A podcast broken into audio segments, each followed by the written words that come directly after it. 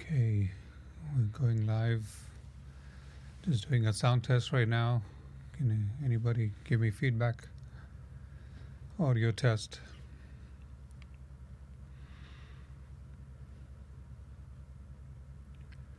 Testing sound 1, 2, 3.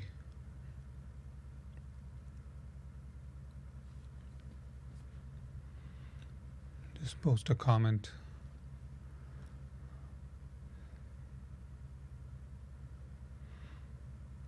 Sound test. Testing 1, 2, and 3. Awesome. Okay, let's start. Let's pray. Thank you, Lord. Heavenly Father, we just thank you, Lord, for today. We thank you, Father, for your word. We thank you, Lord, for bringing together your church, your body, even if it's online, if it's all over the place, but in the spirit of unity, in the spirit of love, in the bond of affection, we come together knowing that you watch over us, you bless us with your word. Let your word go forth and let it be established. Let the truth of that word set the captives free. So we bless this time, we bless this word. In Jesus' mighty name we pray. Amen. Let's just run the intro. Let me run that intro.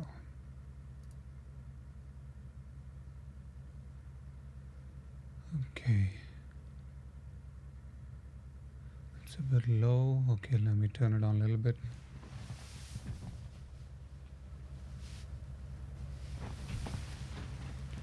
Okay, is that better?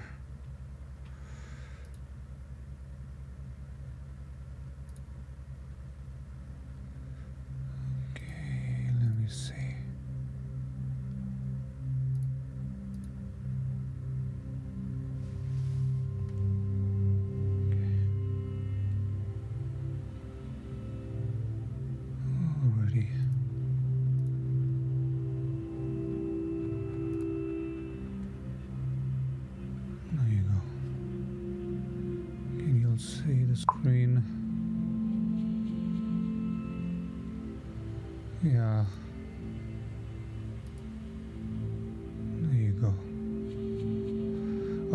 Start. We're going to go into the Word of God. Is that better?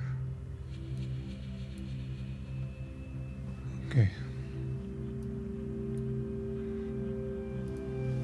So today we're going to talk about the true cost of discipleship. The Word of God tells us a lot about what Jesus requires from true disciples. There is a form of Christianity out there that is very superficial, very artificial, very shallow, very limited in scope, limited in power, and it's just has nothing to contribute, has nothing to really benefit the rest of the body of Christ and the world in general. Even today when we see riots taking place and looting and people making demands of the government and so much chaos and just so much trouble all around us, it's because of their hearts. Their heart is just hard. Their heart is unsaved. They don't know Christ and they have rejected Christ. And now they're trying to fight with the government to get what they want.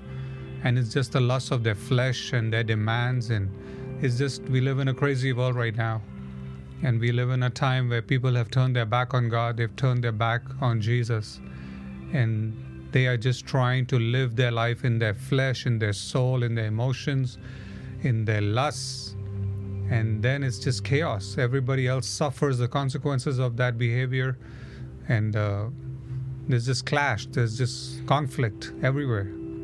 But when Jesus called his disciples, he gave them specific instructions and standards of what he requires of his disciples.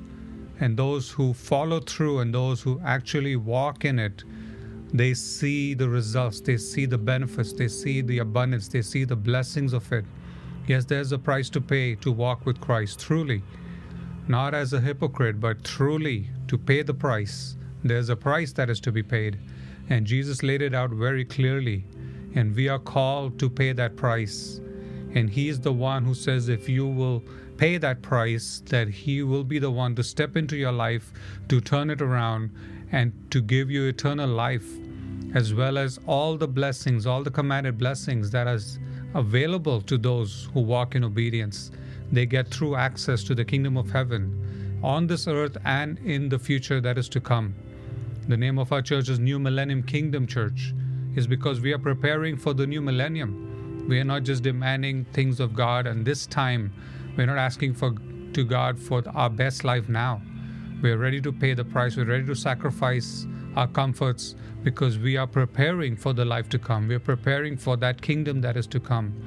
And Jesus is going to come and establish it. And as we see events happening around us, and wars and rumors of wars and trouble and riots and pandemics, and these are the beginnings of sorrow. These are the times that Jesus says, I will come suddenly like a thief in the night. So these are the signs we have to watch out for.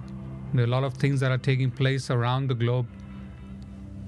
And people are suffering, nations are suffering, different races are suffering. Racism is not just in the United States. Everywhere in the world, people are struggling with this issue. And they are suffering. It's just suffering all around. But there is joy and peace in God's kingdom. There is love and compassion and forgiveness of sin in the presence of God. And we must come into that presence. We must come into His presence and bow our knees to the Lordship of Jesus Christ. There are black people demanding that white people should bow down to them and kneel down to them. And they're telling the police to kneel down. And even politicians in Washington, D.C. are kneeling down symbolically, trying to ask for forgiveness from the people of color that have been abused and mistreated for centuries. And that sounds very symbolic, and it's a superficial form of forgiveness, because there is no long-term benefits of doing that. And we are not called to bow down to anybody. We are not called down to bow to another human being. We are not called down to kneel down in front of another human being. These politicians and these people are willing to do that in front of other humans, but they are not willing to do that before God Almighty. They will not bend their knee to Jesus Christ. Yeah, but they'll say, oh, we did wrong things to black people and whatever, so let's kneel down in front of them. That is such nonsense. And that is just mocking the God of this world and the whole universe. The God Almighty is the one who fully paid the price for our sins and our iniquities. And people are not willing to bow down to Him. They're not willing to bend their knee to the King of Kings and Lord of Lords. So let's go to the scriptures and reestablish what is that cost of true discipleship that people need to learn. Right now, they're trying to fight for their own rights, or they're trying to fight for somebody else's rights, and all of the social justice nonsense that goes on, and people feel good about it. It pleases their conscience for a little bit because, oh, look, I'm fighting for the rights of somebody else. But their own sins are still before God Almighty. They have not asked God's forgiveness for their sins. So they do these kind of things to try to feel good about it. So the whole nation rises up and say, let's stand with Black Lives Matter. And some people say, oh, Blue Lives Matter. That means the police lives, their lives matter too. And then others are saying, all lives matter. Yes, of course, all lives matter. It's not just one color or one race. Every race matters to God. And we are to fight for salvation, for the sins of humanity, not just for one race. But this whole nation has been stirred up, and politics is horrible in this country. They bait one race against another race just to gain power, just to remain in power. The Democrats are guilty of this their whole life.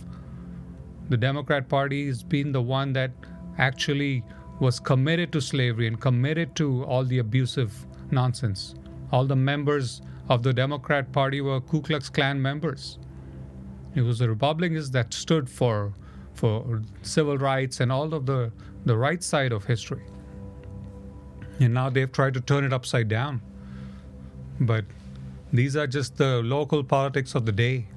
But we have to look far beyond and above that. So let's go to Matthew chapter 16, verse 13. Why do we always go back to Scripture?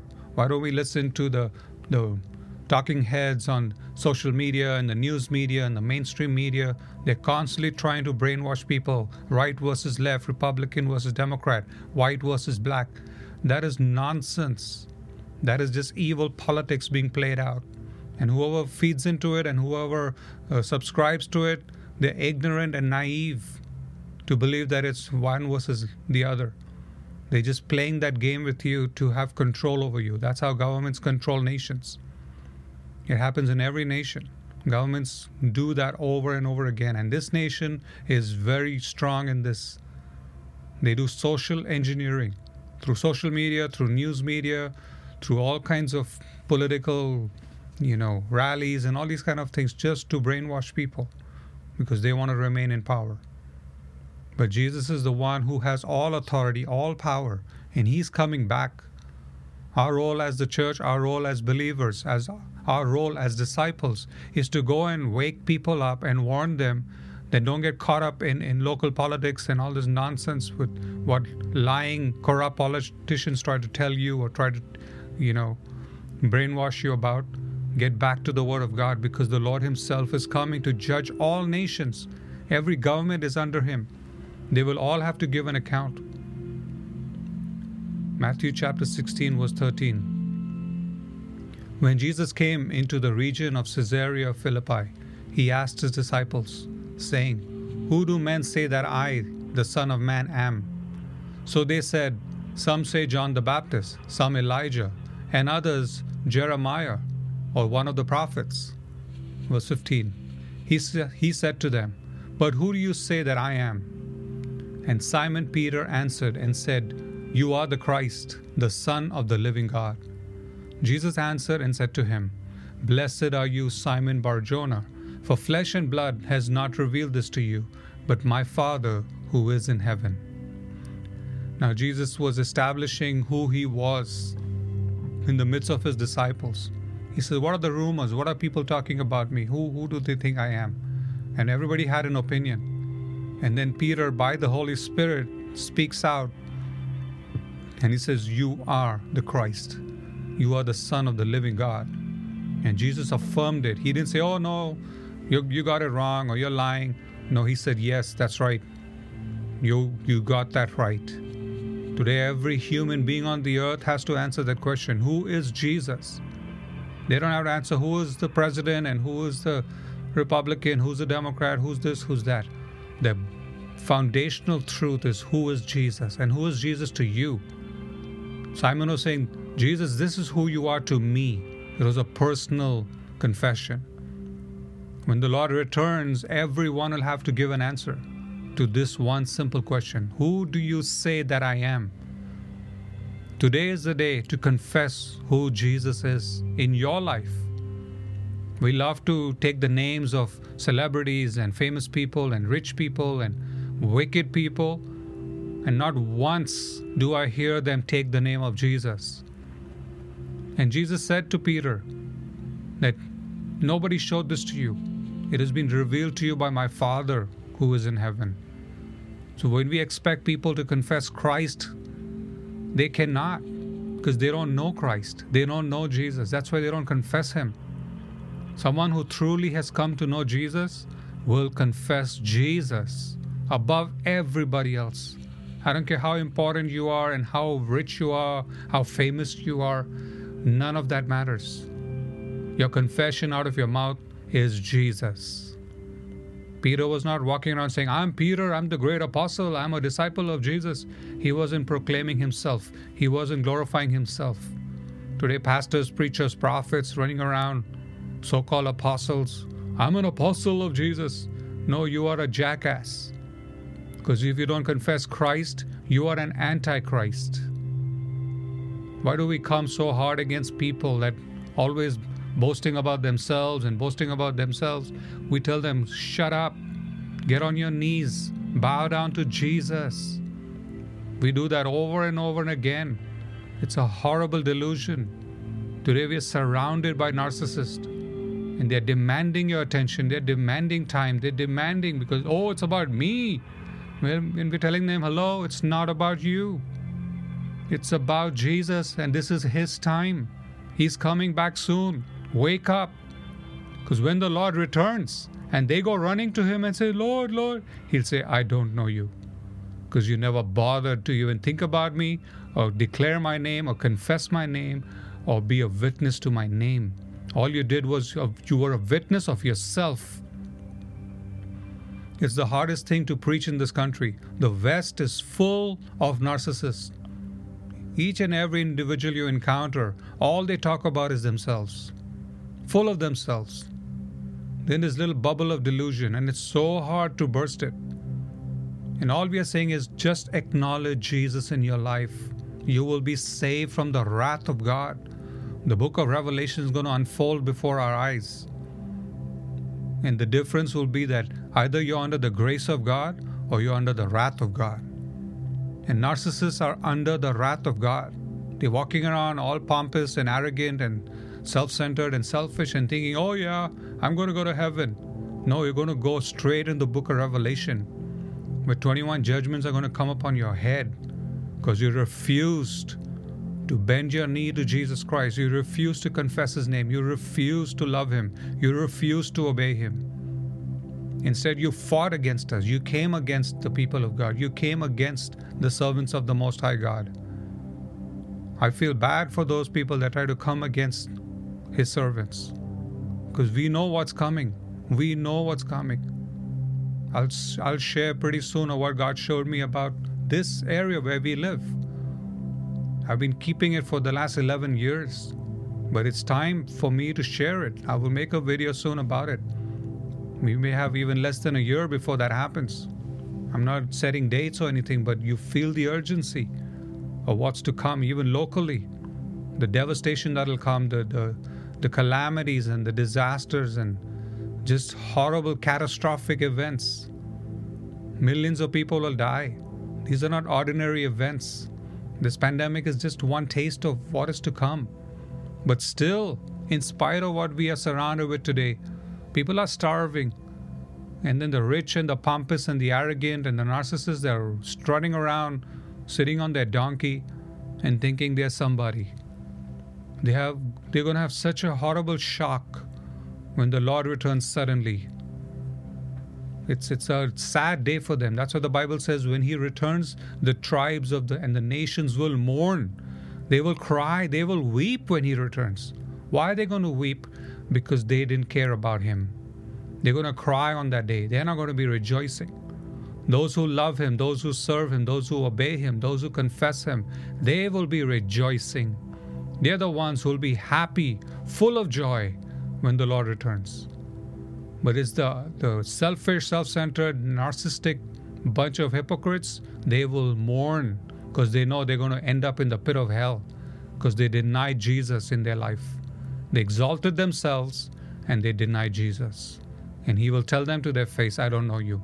Get lost.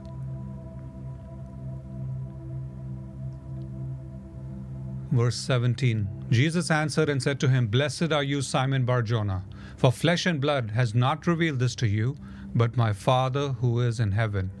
And I also say to you that you are Peter, and on this rock I will build my church, and the gates of Hades shall not prevail against it. So Jesus is saying, on the revelation that I am Jesus, the Son of the living God, I will build my church. The church of Jesus Christ has been built on the revelation that he is the Christ, the Son of the living God. This is what Jesus spoke about, that if you confess this, my church will be built on this rock. And Peter, your job is to go and declare who I am to the rest of the world. And he gave him authority and power to do it. He says, if you go in my name, and you declare my name, and you confess my name to the nations, I will give you power. 19. I will give you the keys of the kingdom of heaven, and whatever you bind on earth will be bound in heaven, and whatever you loose on earth will be loosed in heaven. People don't understand the power that comes with confessing Christ. Truly saying, I will serve the living God. I will serve Jesus for the rest of my life. They are the ones given the authority and the power to bind and loose and to come against any evil force on this earth. But it is not given to just any superficial, artificial believer.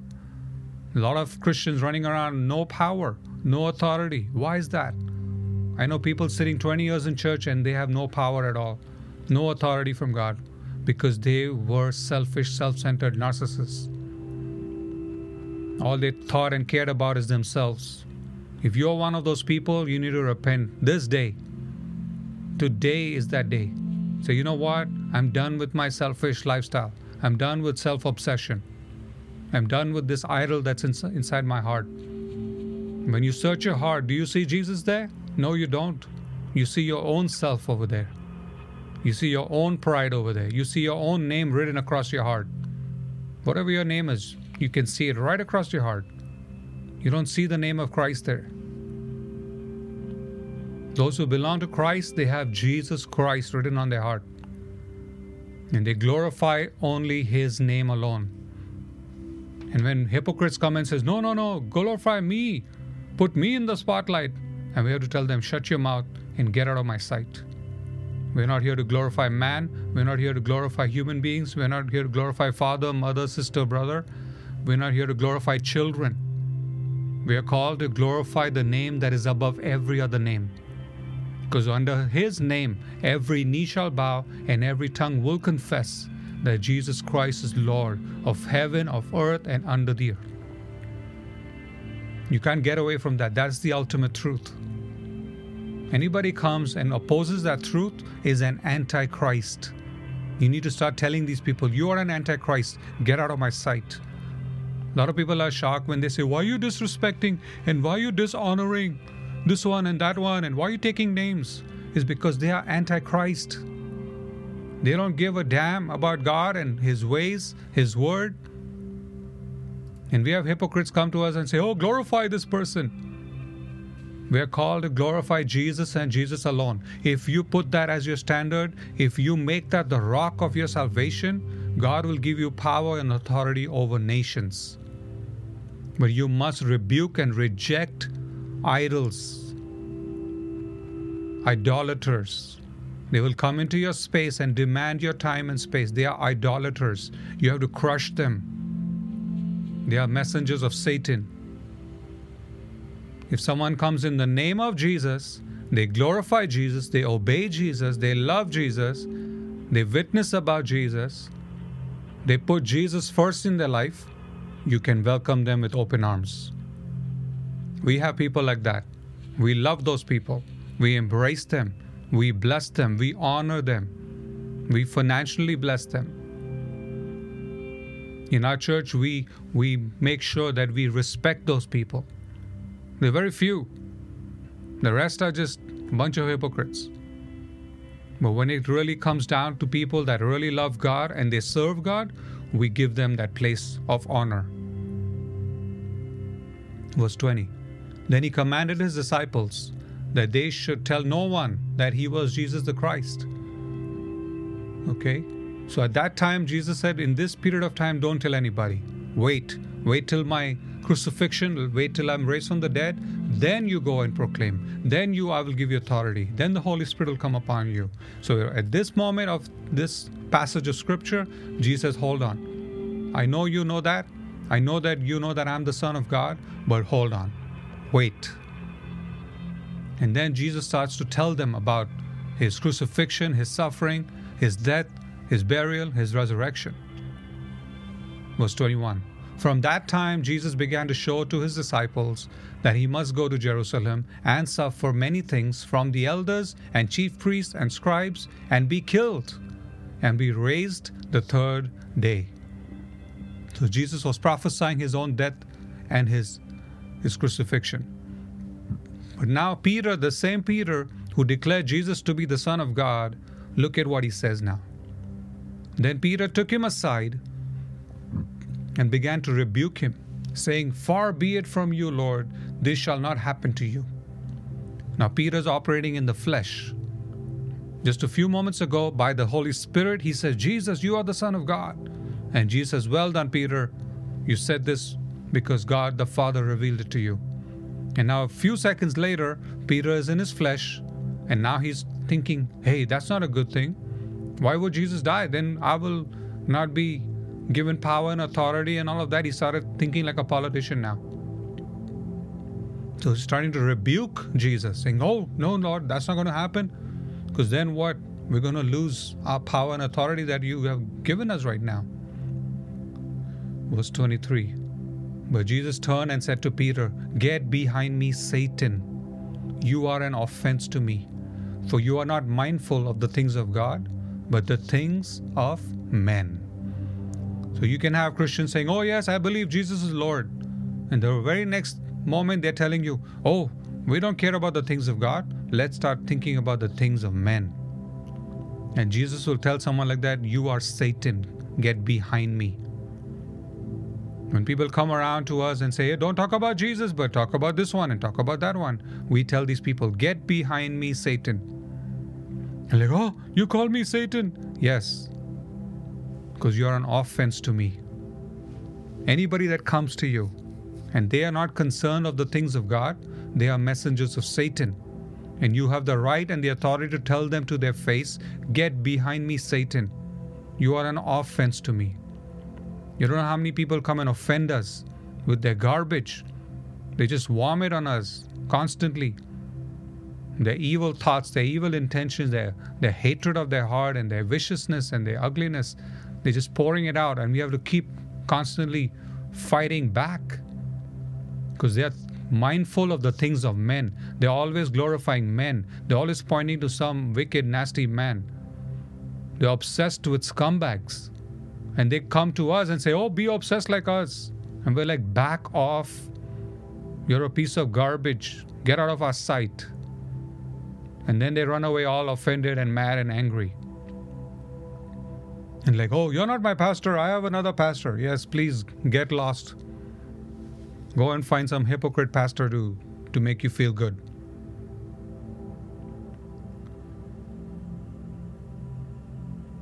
Then Jesus said to his disciples, if anyone desires to come after me, let him deny himself, take up his cross, and follow me. This is the starting point of any true disciple. The prosperity preacher will say, oh, your best life now. He's a liar from the pit of hell. We are called to deny ourselves, to crucify the flesh, to walk humbly before God in painful obedience. Obedience is very painful. It's hard. Discipline is hard.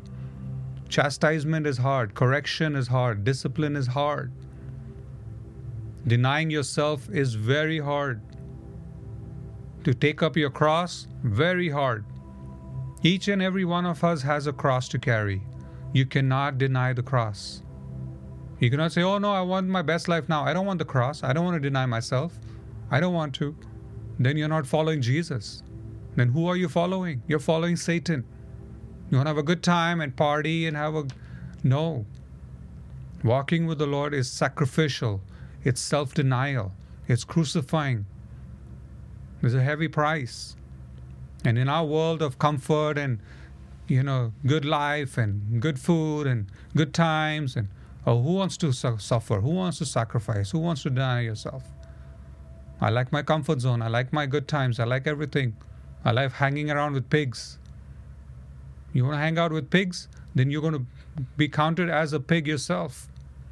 The sheep do not hang out with pigs. The sheep do not hang out with goats. But in our culture, we embrace goats. We embrace pigs like they are your own family. No. There's a separation between sheep and goats. Verse 25. For whoever desires to save his life will lose it. But whoever loses his life for my sake will find it. That means there's a lot of losing to do. You got to lose your, fancy ambitions and careers and this and that. And say, you know what, Lord, I lay down everything at the altar. I lay everything down at your feet. I'm going to lose it. All that I desire, all that I want in my life, all the demands that I have, are you willing to lay it down at his feet? And say, Lord, whatever you have for me, I will receive it. I'm willing to sacrifice all my plans and my idea of what I should do and what my life should look like and what kind of, handsome man I need to marry or a beautiful woman I need to find or whatever the demands of your life. And say, I lay it down at your feet, Lord. Whatever you desire for me, I will do it. That's a very painful sacrifice. And most people are not willing to do that. They say, oh no, the Constitution tells me pursuit of happiness, pursuit of the good life. I want the American dream. Well, the American dream has turned into a nightmare. Look around you. People are dying. They're suffering in the ICU. And now they can't even say Jesus because they can't even speak anymore. They're choking on their own fluids. All their life they lived the American dream, and now what? They're on their deathbed. For whoever desires to save his life will lose it. Whoever loses his life for my sake will find it. When you lose your life, not just for yourself or your family, but you lose your life for the sake of Jesus, for the sake of the gospel, for the sake of the kingdom, for the sake of his church. We're always sacrificing one for another. The body of Christ is to serve one another, bless one another, take care of one another, pray for one another. We go and feed the homeless and the hungry and the poor, those who don't have anything. It takes effort, it takes time, it takes money. You got to spend time traveling to some places to deliver goods and food and clothing, and there's things that need to be done. Not just once a year, it has to be every month. You need to find a need and meet it. You're already taking care of your own needs day in and day out. For what profit is it to a man if he gains the whole world and loses his own soul? Or what will a man give in exchange for his soul? We ask this of people all the time. What profit will it do you if you get everything that you desire and you demand? And in the process, you lose your soul. You become this wicked, horrible person. Empty, dead, soulless. No emotion, no feelings, no caring, no compassion, no forgiveness. Full of hate and envy and jealousy and bitterness and wrath and just ugliness. You can look nice and beautiful and pretty on the outside, but you're wretched on the inside. Horrible, horrible condition. Because you went and grabbed everything that you wanted and you used and manipulated people and you got it. But what is the end result? Look at your condition of your soul. Verse 27, for the Son of Man will come in the glory of his Father with his angels, and then he will reward each according to his works. God is looking at our works. What have you done for somebody else? Have you just demanded stuff for yourself over and over and over? Are you so emotionally bankrupt that you can't lift a finger to help somebody else? That's the state of the world we live in today. It's a sacrifice to step out of your comfort zone and to help somebody else. It's painful. It's hard. Especially when you're so used to luxury and having the best of everything. To give up all of that and say, you know what, let me go and reach out to somebody that's in need. And you don't have to go very far. There are people all around you that are suffering and they are in need of something. Verse 28, assuredly I say to you, there are some standing here who shall not taste death till they see the Son of Man coming in his kingdom. In his time when he said that, in the next chapter, Jesus took them up to the mountain and he was transfigured. It's called the Mount of Transfiguration. He turned into bright, bright light in front of them. So he was telling them that, and then the very next verse, he takes them up to the mountain and he shows them his glory. So he says, you guys will not even die before you will see the Son of Man coming in his kingdom. He gave them a glimpse. He gave them a taste of who he is. He wasn't just talking. He actually demonstrated it. And then from heaven, God the Father spoke and said, this is my Son. Listen to him. And Peter and John, and they're all nervous and shaking. They're like, oh my goodness. What kind of experience is this? And for us, in this time, in this generation, at the end of this age, we will not taste death till we see the return of the Son of Man coming in his kingdom. We are that generation, the last generation, to witness the return of the Lord Jesus Christ. The church of today has the most amazing job, is to go to the ends of the earth and declare the return of the second coming of Jesus Christ. We've been given an amazing privilege. Nothing else should matter. Any direction you go, you should be obsessed with this one fact, that the Lord Jesus is coming back in our time, in our generation. Because we see all the prophetic signs being fulfilled all around us. Everybody can sense it. Everybody knows there are disasters coming, but there's also the return of the Lord, that He is coming. The Holy Spirit is warning His people, get ready. He's telling His bride, get ready for the return of Jesus. He is coming back in your time. You will not taste death. Many of us will not die. We will just be raptured. We will be just caught up into the clouds with the return of the Lord. It'll be the most amazing event of your life. If you've experienced the wonders of this world and all the good stuff and everything, it's nothing compared to the rapture. And the Lord is reminding His people, look out. There are things that are going to happen around you, but look up, because I am also returning. We have a very heavy responsibility. We have a very strong commitment to declare His name to the ends of the earth. Why do we do this broadcast? We can meet physically in a local church, in a local space. Yeah, but that's limited.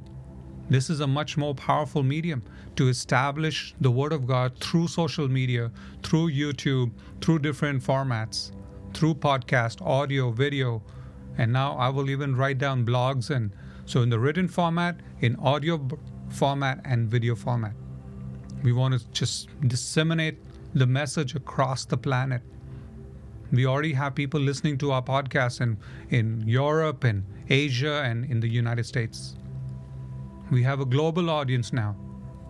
We can meet locally, yes. It's great to meet together, but even that we are sacrificing right now. Our church loves to meet. It's like, hey, we missed the fellowship. We missed that time together. Yes, of course we do. But because of the pandemic, we're like, we have children.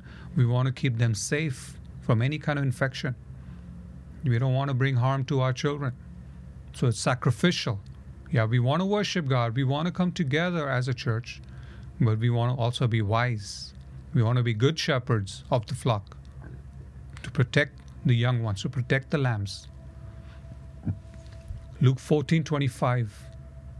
Now great multitudes went with Him, and He turned and said to them, if anyone comes to Me and does not hate his father and mother, wife and children, brothers and sisters, yes, and his own life also, he cannot be My disciple. That is pretty tough words from the Lord. He's testing your heart. He's testing my heart. Do you love your family and friends and children and wife and mother and father more than Me? Then don't come after Me. You cannot be My disciple. What is the Lord saying? He's not saying hate your family and children or whatever. All He's saying is that your love for God has to be far greater than your love for your parents and siblings and children. Yes, you love your wife. Yes, you love your husband. But then He says, take it one step further. If you love your own life also more than loving God, you cannot be My disciple. So the test of a true disciple is that, Lord, I love You more than my own life. That's the standard Jesus has established. And each one has to pass that test. Each one will be tested. Who do you love more? That's the real test. And you can't fool God. He knows your heart. He knows my heart. And then for some, He says, are you willing even to die for Me? Are you willing to be a martyr for Me? Be glad God doesn't put you to that test. There are pastors and preachers in Asia and Africa, and they are put to that test, and they get killed for their faith. In the Middle East, they get killed just to confess the name of Jesus. That's the price they pay. And here I come across dozens of people that don't even want to take His name even once in a single day. Not once. While in the Middle East and Asia and Africa, they say Jesus and they get killed for that confession. That's why I get so upset. That's why I get so hyper. People wonder, why am I so aggressive and why am I always so upset? Because I know people right now that are facing that test and they are passing it every single day. They're risking their very life, the life of their families and children, because they confess Christ openly. They are bold witnesses. And I'm glad to know people like that. And they put me to shame because I don't confess Jesus more than I should. Luke 16:13. Oh wait, Luke 14:27. And whoever does not bear his cross and come after me cannot be my disciple. Jesus is being very clear here. There's a cross to carry. There's a self-denial to take place. There's a crucifixion waiting for you. If you cannot do all that, you cannot be my disciple. A lot of Christians walking around with a little golden cross around their golden chain around their neck and think, look, I'm carrying my cross. No, you're not. You're just making a fashion statement. There's a serious price to follow after Christ, to be a disciple. A lot of fake Christians, a lot of fake believers, a lot of counterfeit people today. We've encountered many here. They come into the church and they sing the songs and they clap their hands and they say the right words, but their heart is not in it. Their heart is corrupted to the core, wicked to the core, and trying to deceive and manipulate even the church. These are the most disgusting, despicable people I've seen. That they will come into the church, into the house of God, to lie and cheat and deceive and manipulate because they want what they want. And we know already what they want.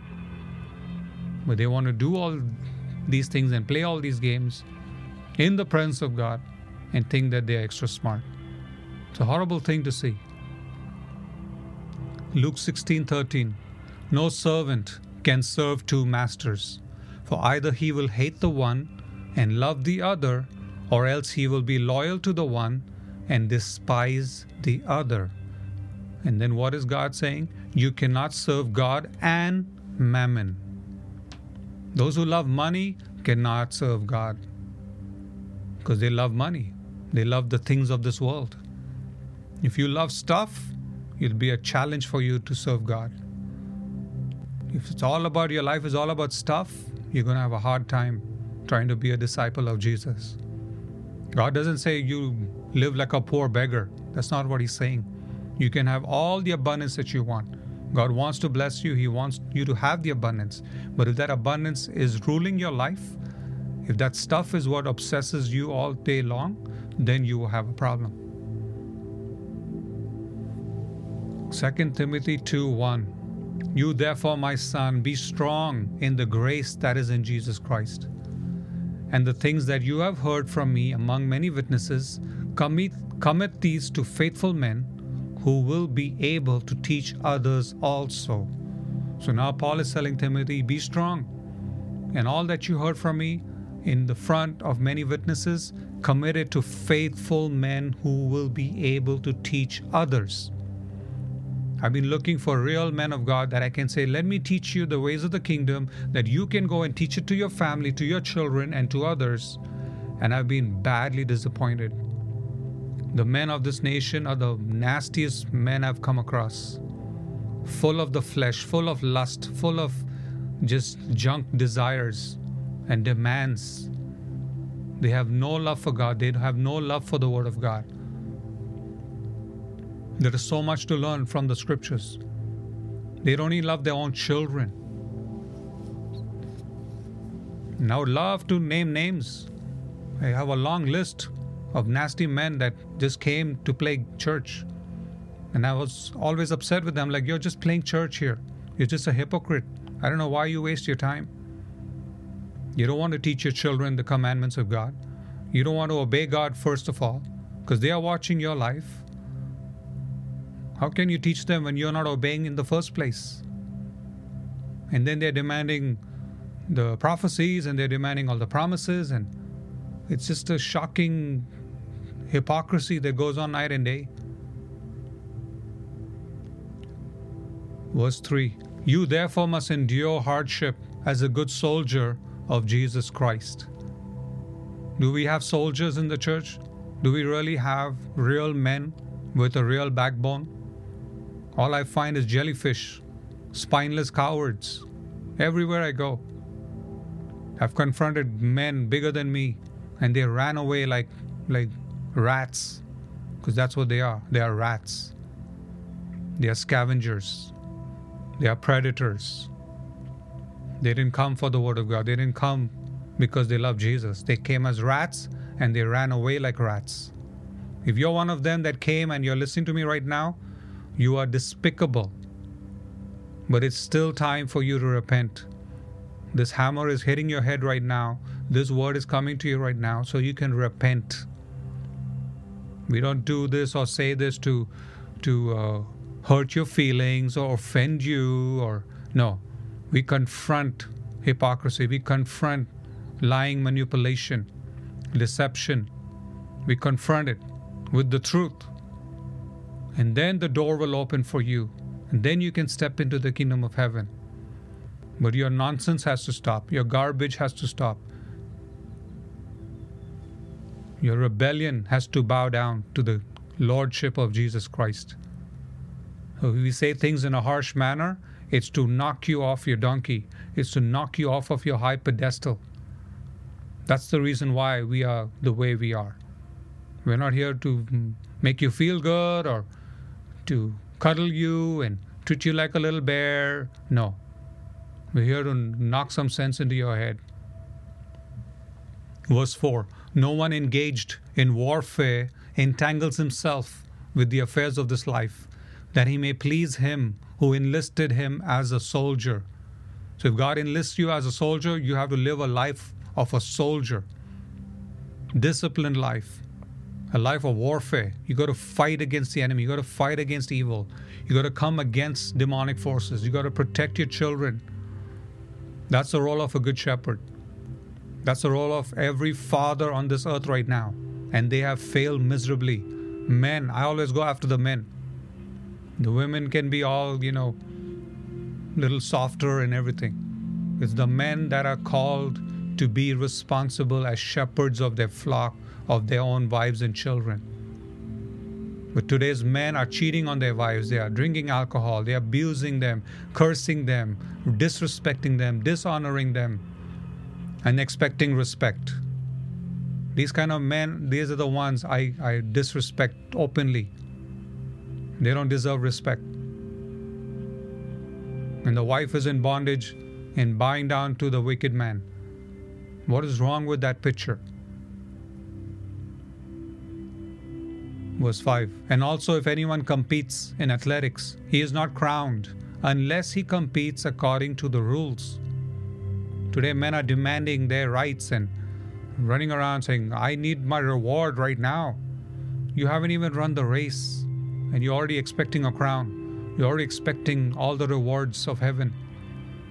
Start running the race first of all, before you can start demanding things.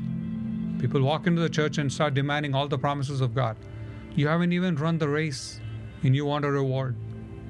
This entitlement attitude.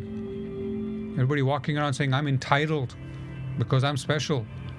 Yeah, you're special because you're full of iniquity. That's why you're special. There's only one reward for you. It's the book of Revelation. 21 judgments coming on your head. 1 Thessalonians chapter 2 verse 1.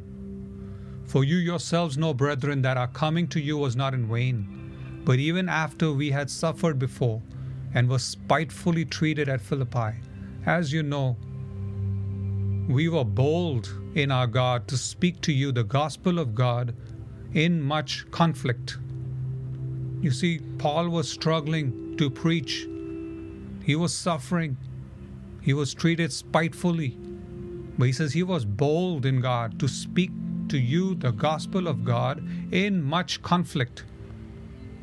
If you have everything nice and peaceful and you're talking of the goodness of God and everybody loves you, that is not the true gospel. When the gospel is preached, there's conflict. People will spitefully attack you. People will hate you. People will mock you. They will backbite. They will gossip about you. Paul says, I don't care. They treated us spitefully, but we preached to you boldly the gospel in much conflict. My wife and I, when we declare the word of God and we sharing our faith and our testimony, suddenly conflict rises up out of nowhere. Like, wow, where's this conflict coming from? The conflict is coming from the messengers of Satan. They hate our guts. They don't want to hear the truth. For our exhortation did not come from error or uncleanness, nor was it in deceit. How do you know when we are speaking the truth? Do we say it with deception? Do we say it with uncleanness? Do we say it twisted? No, we just declare the truth. And whoever receives it, they love it. They're like, you're right. This truth is going to change my life. This truth is going to set me free. And we see the results. We see the ones who are applying that truth. They see breakthrough. They see sovereign deliverance from the Lord. We don't have to lay hands on people. We don't have to cast demons out anymore like we used to do. We used to have meetings 5 days a week, casting demons out of people. Now we tell them this truth is going to set you free, and we see the results. And they come to us within weeks and months and say, you know what? Something left my body. I felt this heaviness leave. I felt, the demons get out of my body. Why? Because you applied the truth that was declared to you. And after that comes the presence of God. Oh, I feel the presence of the Holy Spirit. Oh, I feel goosebumps. Oh, I feel power around me. Yeah. Now God cleaned you up. Now you're going to experience the Holy Spirit. But as we have been approved by God to be entrusted with the gospel, even so we speak, not as pleasing men, but God who tests our hearts. So if you think when we preach to make people feel good or to please man, no, we don't. The more we offend man, the better it is for us, because then God is pleased. We don't go offending men of God or women of God. No, we honor men of God. We respect women of God. It's the wicked, nasty men that we offend. They're piles of garbage. And we call it for what it is. And oh, they get offended. Oh, they get mad. Oh, get mad. Get a heart attack. Die. Die in your iniquity. Because you will not repent. You will not turn from your rebellion. When people start falling and collapsing in front of us, we're not going to feel sorry. Because you have lived decades of wickedness, and out of your arrogance and pride and nastiness, you've collapsed. Your heart has failed you because you rejected the word of God. That's the judgment of God on your head. For neither at any time did we use flattering words, as you know, nor a cloak for covetousness. God is witness. We don't go around flattering people. We give honor where honor is due. We know men of God, we know women of God that are doing amazing work for God. Those people, yes, we honor them. But the rest, we don't flatter you. We're constantly knocking people on their head. Not because we hate you, not because we do it out of malice, out of deceit, out of selfish gain. We could be just having a good time, just me, my wife, my kids, we could just having a wonderful time and not waste our time and energy and breath and effort for anybody else. That would be a selfish life. And we could do that and still be blessed by God, because we serve God ourselves.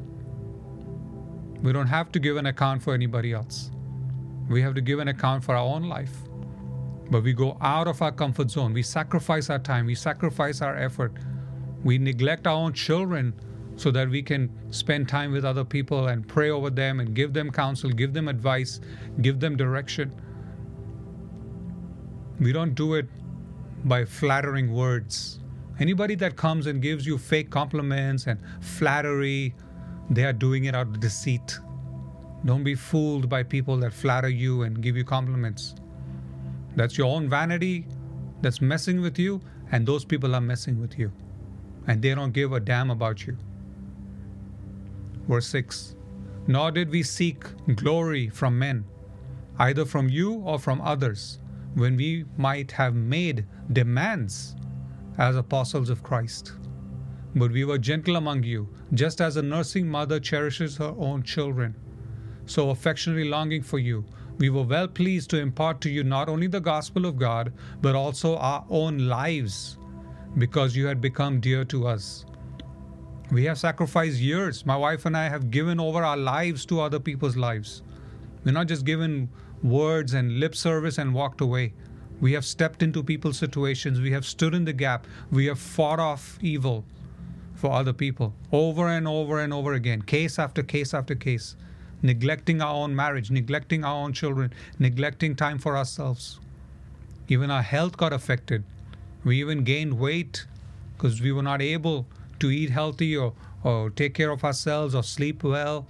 So many things took place, but we gave our own lives. We're not saying it to boast, we're just saying it as an example.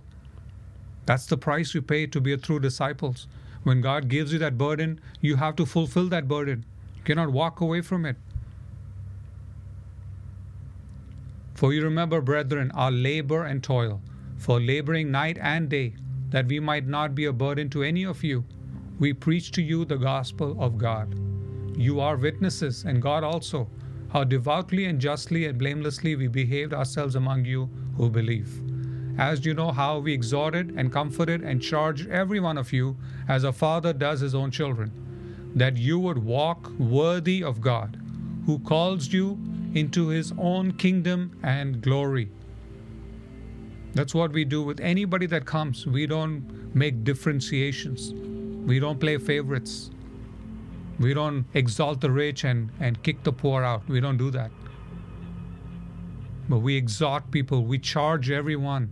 We hold everybody's feet to the fire, including ourselves, that walk worthy of God. He's calling us into his own kingdom and his glory. We're going to step into that kingdom very soon. He's going to establish it on this earth. The New Millennium Kingdom is coming. And we are preparing for that. And we are telling others, prepare for that. Don't get too caught up with your little bubble, your little world right now. There's something far greater that's coming ahead. Matthew 7:13, enter by the narrow gate, for wide is the gate and broad is the way that leads to destruction, and there are many who go in by it. We have shouted from the rooftops. We've told people, don't go that way, don't go that way. It's straight to the pit of hell. Don't go in that direction. You will suffer. But no, they want to go that way. Okay, fine. Many, Jesus said that. He said many will go by that way. Verse 14, because narrow is the gate and difficult is the way which leads to life, and there are few who find it. God's way is very narrow. It's very constricted. It's very difficult, but it leads to life. Life in this life and life to come, eternal life. And the Bible says there are few who find it. We are looking for those few that have found the way of life. And then we rejoice with them, and we fellowship with them, and we glorify God with them. Beware of false prophets who come to you in sheep's clothing, but inwardly they are ravenous wolves. You will know them by their fruits. Do men gather grapes from thorn bushes or figs from thistles? Even so, every good tree bears good fruit, but a bad tree bears bad fruit. This is what we do all the time. We have to exercise discernment. A lot of people will come into your life. Check the evidence of their life. Check their backstory. Check who they are. Do a background check on people before you welcome them into your house. And we've made that mistake, and we suffer the consequences. We invited convicted felons to come and stay with us, trying to be a blessing to the poor and the homeless. And then we had rich people come, all mentally insane and messed up. And even they caused us a lot of trouble. So you have to be very careful. A lot of people will come with sweet words and sweet talk, but they have a lot of baggage. They've got a lot of history. Like they say, they have a lot of skeletons in their closet. These are people with some serious baggage. Check it out. Make sure you don't just welcome anybody into your home. A good tree cannot bear bad fruit, nor can a bad tree bear good fruit. Every tree that does not bear good fruit is cut down and thrown into the fire. This is what we keep telling people. You can't deceive us. You can't lie to us. You cannot manipulate us. If you have bad fruit in your life, you will get cut down and thrown into the lake of fire. Today is the day to repent and start producing good fruit. If you still carry envy and jealousy and hate and, vanity and all of this garbage that's going on in your life, that's bad fruit. that's rejected of God. Therefore, by their fruits you will know them. Not everyone who says to me, Lord, Lord, shall enter the kingdom of heaven, but he who does the will of my Father in heaven. So Jesus is saying, just because you confess Christ, it doesn't guarantee you heaven. He's watching your walk. He's watching if you're doing the will of the Father. How will I know the will of my Father? It's by learning to obey the commandments of God and learning to come into the presence of God and hearing the voice of the Holy Spirit and then obeying the voice of the Holy Spirit. Then you will be welcomed into God's kingdom. Just because you say, oh, I love you, Jesus, and te amo, Jesus, doesn't mean you're going to go to heaven. Are you walking in the will of the Father? And all we do is to try to remind people, hey, don't go in your own ways. Don't do your own nonsense. Learn to obey God. Come into the will of the Father. Obey His voice. Do His will. And then you find peace. 22. Many will say to me in that day, Lord, Lord, have we not prophesied in your name, cast out demons in your name, and done many wonders in your name? And then I will declare to them, I never knew you. Depart from me, you who practice lawlessness. There are people that may come even as ministers and preachers and pastors and do signs and wonders. But God will say, I don't know you. Why would He do that? Because they were doing it out of order. They were doing it out of the will of the Father. It's very critical for us to remain in God's will. God is not impressed with signs and wonders and miracles and visions and dreams and prophecies and all that is there. Those are bells and whistles. That's a little part of the kingdom. The main part, the central part of the kingdom of heaven is to obey the will of the Father, to do His will, to obey His commandments, to love and forgive, to even love your enemies. I keep getting amazed at my wife. She loves her enemies. People that hate her, and she still loves them. And they keep hating her, and she still forgives and loves them. I'm like, wow, God has really given you amazing grace. Because I struggle with that. As a man, I'm like, I want to fight these people. But that's what God is pleased with. When you love your enemies, you bless them, you take care of them, you watch over them. 1 Corinthians 6:15. Do you not know that your bodies are members of Christ? Shall I then take the members of Christ and make them members of a harlot? Certainly not. The word harlot means prostitute. Do you not know that he who is joined to a harlot is one body with her? For the two, he says, shall become one flesh. But he who is joined to the Lord is one spirit with him. You need to underline that verse 17. 1 Corinthians 6:17. It's a powerful verse. He who is joined to the Lord is one spirit with Him. It's not just a confession of the mouth. You are joined to the Lord with one spirit by the Holy Spirit. You are in union with Christ. You are the bride of Christ. He is the bridegroom. And you are joined to Him. It's a relationship. It's a marital relationship. Verse 18, flee sexual immorality. Every sin that a man does is outside the body, but he who commits sexual immorality sins against his own body. Do you not know that your body is the temple of the Holy Spirit who is in you, whom you have from God, and you are not your own? For you were bought at a price. Therefore glorify God in your body and in your spirit, which are God's. This is how you know a true Christian from a fake one. When you truly have the Holy Spirit, you will glorify God in your body and in your spirit, which are God's. God owns both. He owns your body. He owns your spirit. And God is saying, all I'm asking you to do is glorify me in your body and in your spirit. How am I going to glorify God in my spirit when I'm so self-obsessed?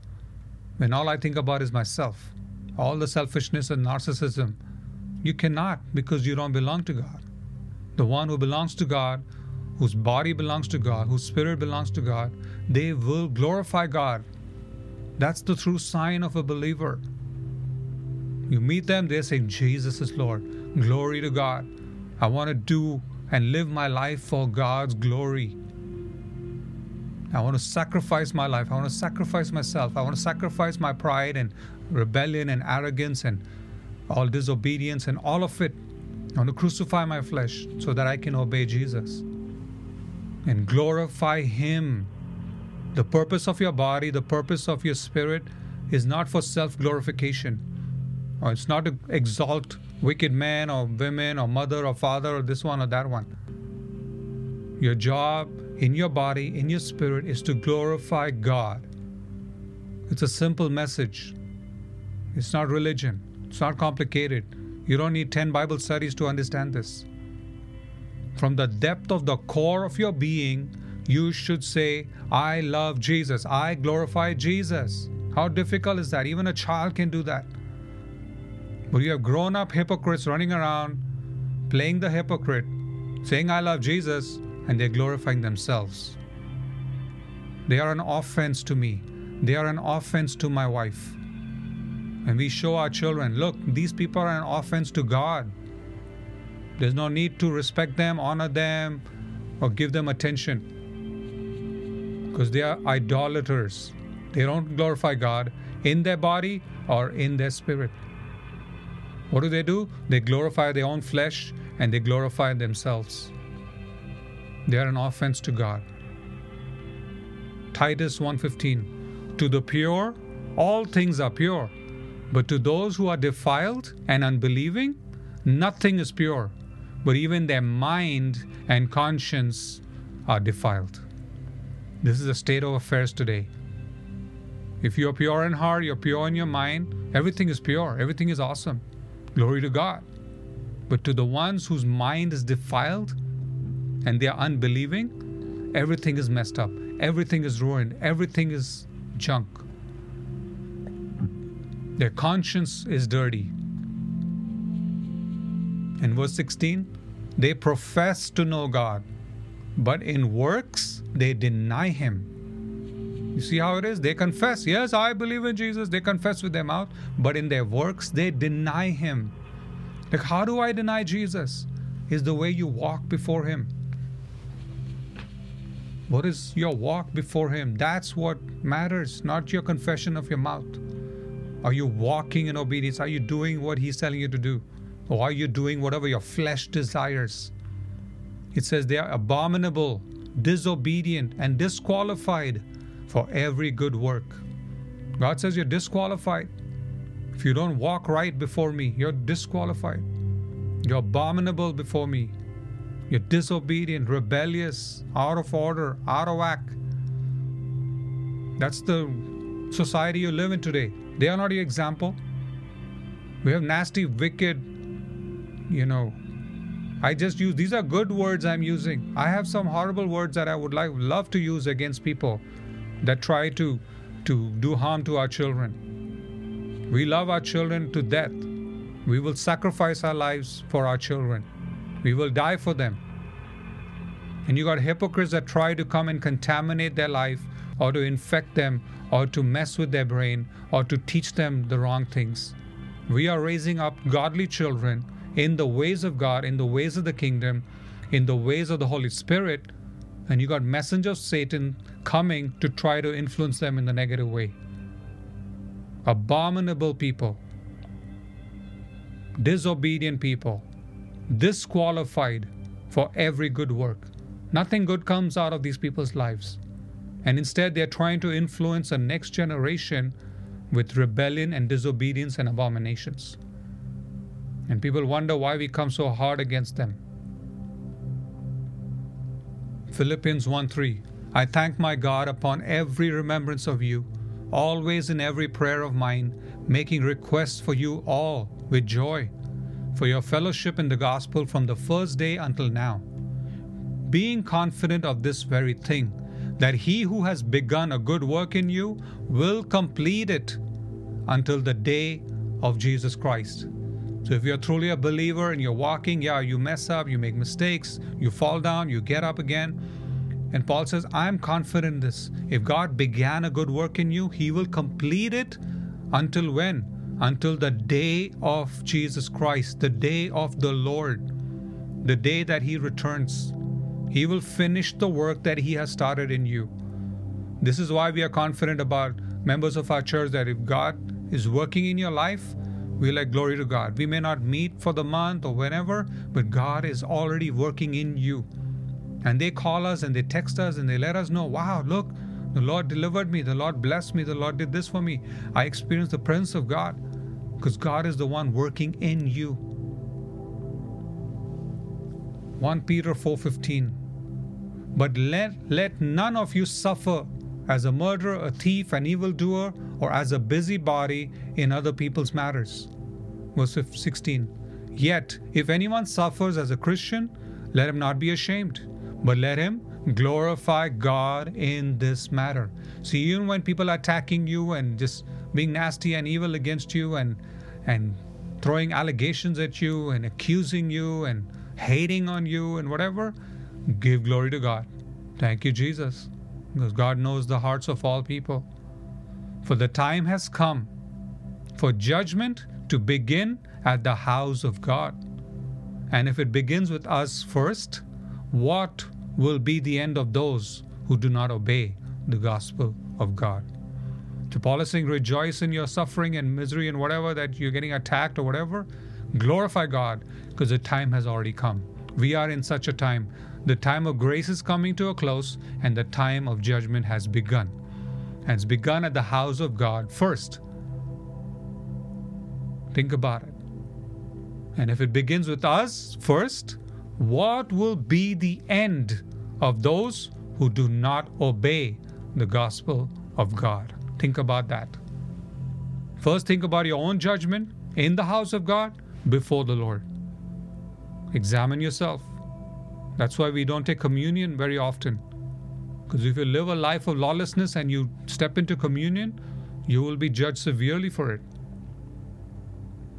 So we say, first examine yourself and walk humbly before God, because the days of judgment are here. And if it begins with us first, think about all the nasty, wicked people around you. What will happen to them? Because they don't obey the gospel of God. Think about it. There's an eternity of suffering and hell waiting for them because they choose not to obey God. Verse 18. Now, if the righteous one is scarcely saved, where will the ungodly and the sinner appear? So those who have been considered righteous by God through the blood of Jesus, through the obedience of the cross, if they are barely saved, just about saved, what will happen to the ungodly and the sinner? Verse 19, therefore let those who suffer according to the will of God commit their souls to Him in doing good, as to a faithful Creator.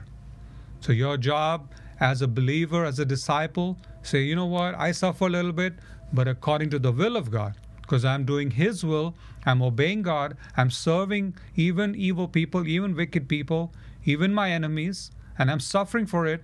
But I commit my soul to Him because I'm doing good, because He is a faithful Creator and He will reward. And He also says, make room, for vengeance is mine, I will repay, says the Lord. So on your part, you do good. On your part, you bless. On your part, you love your enemies. And on God's part, He will watch over your soul and He will punish the evildoers. He will take vengeance on your behalf. Just wait on His timing. So that's the price of being a true disciple. That's the cost of being a disciple of Jesus. Yes, you will suffer. Yes, you will go through difficult times. Yes, you will be attacked and maligned and all kinds of vicious evil will come against you. Lies and manipulation, deception, hate and envy and jealousy and vanity and everything will come at you. But you say, Lord, I commit my soul to You. Let me finish the race well. You're already running the race. You're running away from evil and you're running to God. Say, Lord, I'm running as fast as I can towards You because I'm done with all these evildoers. I'm done with all this nastiness. I need a break, Lord. And the Lord says, don't worry, I'm coming soon. I'm coming to rescue you from that evil generation. And then I will punish those who came at you. So get your soul ready, get your heart ready. Be ready for his return. He's coming back. So let's pray. God is amazing. God is so good. He loves us beyond we can imagine or understand. Right now you're under his grace. Right now you're under his divine protection. Right now he's providing for you. Let us take care of somebody else's need. On Monday, we are going to go pick up some food supplies and go into the poorer neighborhoods and distribute it. If you want to help, you want to come, let us know, and then we'll see how we can do that. So keep everything in prayer. We thank all those who've blessed us to be a blessing to others, even financially, that we can send money across to India and even take all the goods and material stuff to Mexico. We do whatever we can in our power, in our limited abilities, and just want to be faithful to God and his people. So we thank all those who contribute and help and assist in the work of God. And God's reward is always waiting for you. The Bible says God is not a debtor to no man. You take one step towards God's kingdom, he will take 99 steps towards you. You do one small kind act of goodness to someone in need, he will bless you back 100-fold. That is God's measure towards you. So always be willing to serve, always be willing to bless, always be willing to give, and see how God rewards you openly. What you've done secretly, that's why we don't discuss it openly, because we want it to be done in secret, and then God rewards you openly with multiplied blessings, with the commanded blessings. And it's not just financial or material. It is supernatural. It is spiritual. It is breakthroughs and deliverance and healing and divine protection. Those are things you can't put a price on. And the greatest gift is the gift of Jesus Christ, and through him, eternal salvation, eternal life with him forever in his kingdom. What an amazing blessing. So we thank you, Father. Let's pray. Lord, we just thank you for today. We thank you, Lord, for your grace, your mercy, your goodness, your word. We bless this time. We bless this word. Let your word go forth, and let it be established to the ends of the earth, and help us to be faithful witnesses till the day you return. In Jesus' mighty name we pray. Amen. For those who want to find us, we have a website. You can just type in davidelijah.org, and you'll get all the information needed about our church, about our YouTube channel, about our podcasts, our blogs. We have everything on our website. And you want to forward it to somebody, you want to recommend it to somebody, they don't need to go look for the YouTube channel or the podcast. They can just go to the website. Again, it's davidelijah.org. So the word David Elijah is one word, davidelijah.org. If you put it in Google and search it, it'll come up, and then you can go to our website. That website church name is New Millennium Kingdom Church. So you can search either of the two, davidelijah.org or New Millennium Kingdom Church, and you'll find us. And get back to us, leave a comment, leave a message, leave a prayer request, whatever you want us to pray for you, let us know, and we will cover it in prayer. And we need a team of intercessors to rise up with us so we can stand in the gap for this nation, for this region. There are bad things that are going to take place. So before that happens, we need prophetic intercessors to stand in the gap for the mercy of God, for the grace of God, for the compassion of God. God's judgments are coming, but in the midst of it, we are called to stand in the gap and to pray for mercy. So let us know if you want to be on the prophetic intercession team, and we will coordinate our efforts, and we will come into the power agreement and pray over the prayer requests and see the goodness of God and see the God of heaven answer us in a very specific manner. We have a history of seeing the goodness of God. We've served God 25 years, and God is always faithful. He's always on time. He's never late, and he's always there. He never leaves us, never forsakes us. He never abandons us. He will be with us even to the end of the age. So get ready for his return. In Jesus' name, amen.